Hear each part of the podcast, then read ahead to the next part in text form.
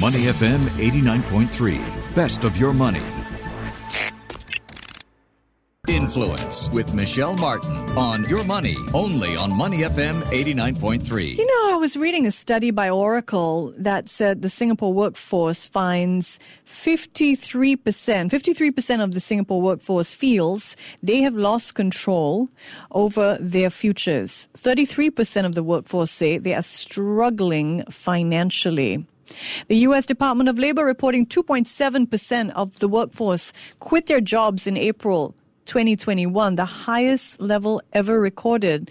So, what's leading to this mass exodus of workers globally? And if you're an employer, what do you have to know to pivot so that your place of uh, work isn't one that repels people, it is one that attracts people? Because that's the reality today, right? What What's leading to this mass exodus and what are the lessons here? Dr. Vincent Candrawinata is founder of Renovatio. He is an entrepreneur and an employer himself, and he's passionate about this topic. Good morning, Dr. Vince. Good morning. How are you, Michelle? I'm doing really well. Now tell me, why are you so passionate about this particular topic? I think it, it was all obviously I like to be on topic when I when I have a discussion or a chat or catching up with my friends. Now that Sydney is open, However, one particular thing that I read that really made me think about works, workforce, employer, employee, and work-life balance is that I read somewhere, I can't remember who wrote this uh, quote, but basically the quote says that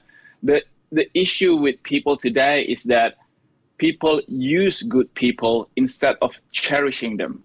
And that really hit home for me because I I remember the times when I was an employee and as well as now when I am dealing with big corporation who probably don't think of Renovatio or myself as someone that is significant enough.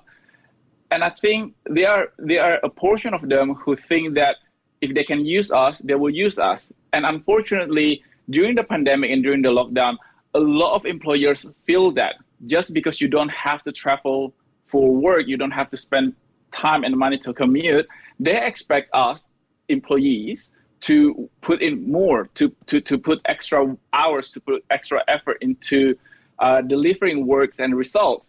And unfortunately, during this pandemic time, people don't really have the time to think about other jobs. People probably felt that, oh, I don't have any other options. However, as we start to open up, or when when the burdens start to pile up, people it puts everything into perspective. People have an epiphany in thinking that if this is going to go on for another 12 months or 24 months, maybe it's time to, to, to, to, to take a step back and reevaluate our life in terms of the work and life balance. And I think this is the, the, the main factor that makes people rethink what they want to do with their lives, including their job, because it, it is part, a major part of someone's life.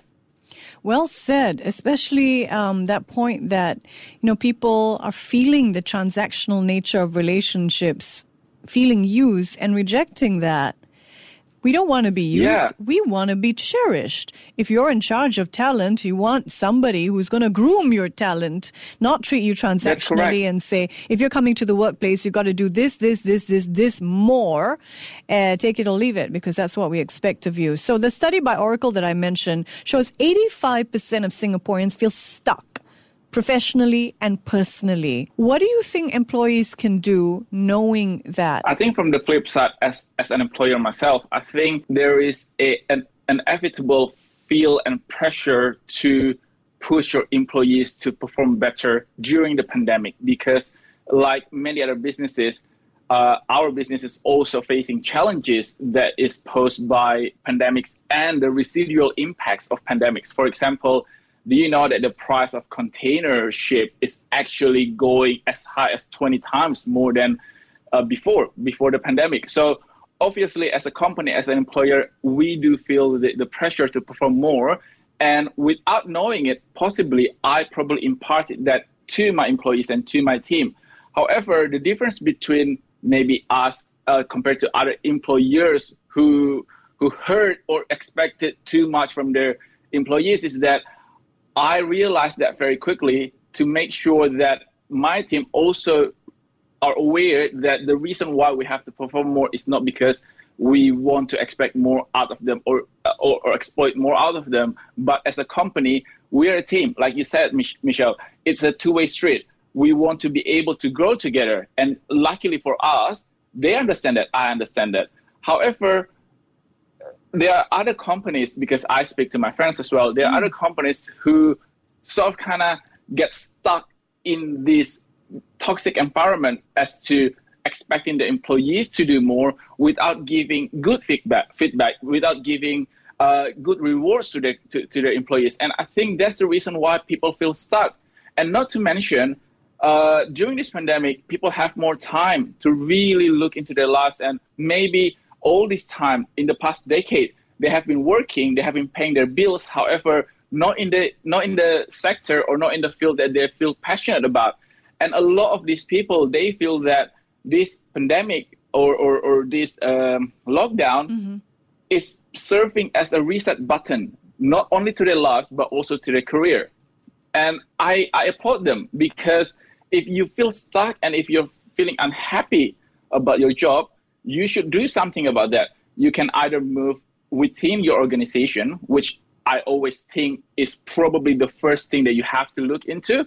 However, if it's a toxic working environment, you have to do something about that because at the end of the day, everyone, including myself, is replaceable in the workforce. You don't want to be one of the quote unquote slaves in the company that will th- that you sacrifice yourself for the company, but you're not getting anything back in return. So you have to make sure that you take care of yourself as well. Good point. 41% of the global workforce, uh, according to study, I think Oracle has, has considered quitting or changing professions this year. Can businesses do anything to retain these employees, or is this a structural sea change that we're seeing? I think you you can't change uh, you can't change what your employee wants. However, you need to make sure that you are not alienating your employees or your team uh, uh, team members because as i said you're only as good as uh, everyone in your company and one thing that is also really interesting to see here is that when a, a portion of the team member or a portion of company quit or resign that actually can be a start the start of a vicious cycle because uh, it is quite hard and difficult to replace everybody who leave the company immediately. So what it means is that the remaining team member will have extra workload because the, the, the, the workload for the entire team or entire company remains the same. So we have, as an employer, we have to be really wise and really strategic in terms of handling this situation because you don't you can't cry over spilled milk, mm-hmm. but you have to make sure that the remainder of your team feels appreciated and you don't burn them out in terms of workload. Absolutely. Especially workplaces, um, you know, sometimes I wonder if employees understand that those of us coming to work actually have more to do on a daily basis because there are less people at work and so you're taking on more responsibilities. And then there are all these COVID yes. requirements as well that need to be met for you know cleanliness or the safety of others. But how you enforce that? By saying disciplinary action will be taken against you if you don't do this this this this that. Just leads to such a, a toxic hostile work environment that doesn't have to be that way. There are choices that employers can make when communicating these requirements, you know, and it's about sensitivity and just empathy, really. Yes, exactly. And also, a uh, long, long time ago, when I first started the business, I learned something that straight talks are meant for straight understanding. So sometimes before the pandemic, we have all this time to beat around the bushes and go go around the circle before actually delivering what we, we are meant to say. Uh, now we don't have time for that. And I think everyone, not only the employer employee relationship, in any relationship, I think each and every party appreciate it when you speak your mind, when you actually say something the way that you the way that you mean it inten- uh, instead of sugarcoating it. The delivery needs to be right. However, the messaging remains the same. If you want to say, "Hey, uh, our company is down by 20% in terms of sales because people are not coming to the physical stores. Mm. Why don't we work together to build up our online uh, branch of, of, of, the business? And mm. I hmm. think if you create a, a, a, good, healthy environment for all of your employees and team members, they feel that too because as much as we want as an employer we want uh, the company to grow if they like the company if they feel appreciated people who work in the company they want the company to grow too because as the company grows they they, they grow as well not only from from the money perspective but also from the experience for example when we first started renovatio didn't have an experience with big retailer mm. but uh, now that we are in the biggest retailer in Australia, Walmart. it gave mm-hmm. uh, Woolworths. Woolworths. It gave me. the opportunity. uh, that's okay. You're you're just saying things that will happen next year. Hopefully, we'll be in Walmart too. Uh, so what I'm saying is that 12, 12 months ago or 18 months ago, uh, my team member probably didn't have the opportunity to talk and deal with the biggest retailer in Australia. Right. But now they do and uh, luckily for us they they choose to remain with us and then maybe next year they will have the opportunity to work with walmart in the us mm. so i feel that it is a two-way relationship as much as i want you to do well employees should wish their company to do well too because uh, if the mothership is doing well everyone on the ship should do well as well. Only if it, only if that doing well also translates to people um, lower on the ranks of authority also feeling that they're buoyed, you know, with the whole ship moves up, that everybody and that responsibility, well. That responsibility lies on the shoulder of the captain. The ship can only do well if the captain does well. There is a saying, the fish rots from the head. Mm-hmm. But on the flip side, when the head is doing well and doing its job properly, everybody should feel the benefits of the company growing too. Because being a leader, being a leader is actually more than just leading or inspiring people. Being a leader actually means, to, in my opinion, actually means that how you make someone feel better about themselves, how mm. you make someone uh, feel inspired to do more, not because you ask them to, but because they want to.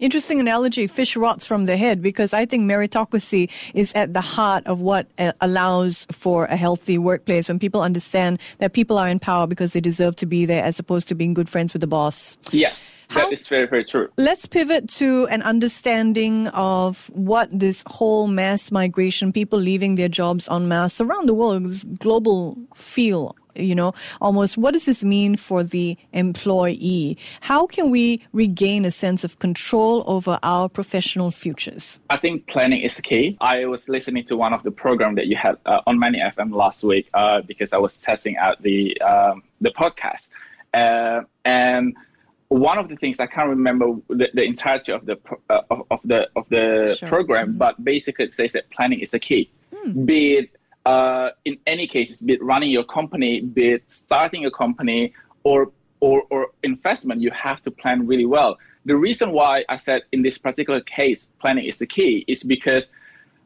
while it feels good and passionate when you suddenly say that, okay, I'm going to pursue my dream and just leave this job, mm-hmm. it is much better for you to have job line jobs lined up before you take that plunge, before you take that leap of faith. I applaud people to pursue what they are passionate uh, about. However, you need to be uh, wise and smart about that too, because at the end of the day, you need to pay your bills or you have responsibilities. So I think you have to balance the passion as well as being realistic. So in order to do that, you have to strategically plan that. That's the reason why at the beginning of the of the segment I mentioned that when you want to move into doing other jobs or roles, look within the company, mm. look within your organization because the organization or the company may be a good environment for you to grow. You're probably just stuck in the wrong department. If you if you have more passion about art, don't be in the warehouse. Or if you if you have more sense of mathematics, don't be in the art department, don't be in the marketing. Maybe logistic department is more suitable for you. So my suggestion is to look inside your organization before you go out and then venture else- elsewhere. So marry your passion with pragmatism, and sometimes you don't have to look too far over that fence for greener grass. It could just could be next door. Exactly. and uh, and on that note that you say about grass, uh, I also have something that I want to share. Hmm. People say that the, the, the, the grass next door is greener. I would challenge that. The grass is greener where you water it. So maybe sometimes don't look into someone else's backyard or front lawn. Make sure that you, you water your grass because the key to greener grass is to water it. Hmm, that's interesting. Where are you putting your focus? Where are you putting your attention? And what are you um, helping grow? What can you help grow? Yes. Which aspect of your of your skills, your job, your company? Now, do you think when we take a step back, and we've all dealt with so much change over these past couple of years with COVID, do you think the pandemic has brought anything positive to the workplace at all? I think so. I think people. Uh, people should use this opportunity to not only be more grateful, but also to really take a pause and look into their lives. I mean, the Great Exodus is one of, in my opinion, one of the positive things that comes out from from from the pandemic. But more than that, I really think that people need to stop being lazy. People mm. need to mm. stop using the excuse that they're time poor mm. and they so that they can't do a, B, or C. You save at least 20 to 40 minutes. That's the average, I think, uh, from one of the survey from just working from home. So use that 20 or 40, 20 to 40 minutes every day to really invest in what you're passionate about. You can't say that, oh, I, I'm an author, I'm a writer. My dream is to write a book. How many sentences have you written? So, passion and dreams, I think, are muscles. You have to use them. You have to train them every day and stop thinking or dreaming about your big break. A lot of people, especially young people, young entrepreneur, or people who just started out in the work workforce, they always talk about, "I'm waiting for my big break. One day this will come." As someone who I think is quite successful in turning my passion into a legitimate business, I'm, I'm telling you, there is no such thing as big break. Everything was built from smaller breaks. I would have never gotten into Woolworths if I didn't have our previous retailer, which is Mr. Vitamin. Uh, I wouldn't have had Mr. Vitamins if I didn't have a successful online business. So I think people sometimes are looking too far in the future or dreaming too highly about big breaks and they forgot that all these big breaks and all of these big announcements, all of these big celebrations, they're built from little things. Little things, little routine that you do every day that matters. Fantastic. I think, though, to be honest, some people are so beaten down sometimes by their toxic workplaces, toxic employers, abusive supervisors, that they forget that there's more that they can imagine for themselves. So I think it starts with almost allowing yourself to to remember what it is that you like doing that you want to do yes. and then seeing how your behavior aligns with that. What are you actually doing to get there? Yes. I am i am all for believing in yourself i i am i am all for having faith in you in what you can do. However as well as being yourself's biggest cheerleader you also have to be yourself's better a, a biggest critique because when you look into into the mirror in the morning and you say that you want to be such and such or you want to make more money, mm-hmm. I feel that while you put that out into the universe, you have to take it in as well and invest in yourself. Because if you love yourself that much, you will spend time, you will put effort into investing in your dreams. And every little things that you do, that is not wasting your time. That is investing in your dreams if you can spend an hour or two hours binging the Squid Game on Netflix, you can spend 20 to 40 minutes to learn new language. If you really want to go and, and, and live in Paris, learn French.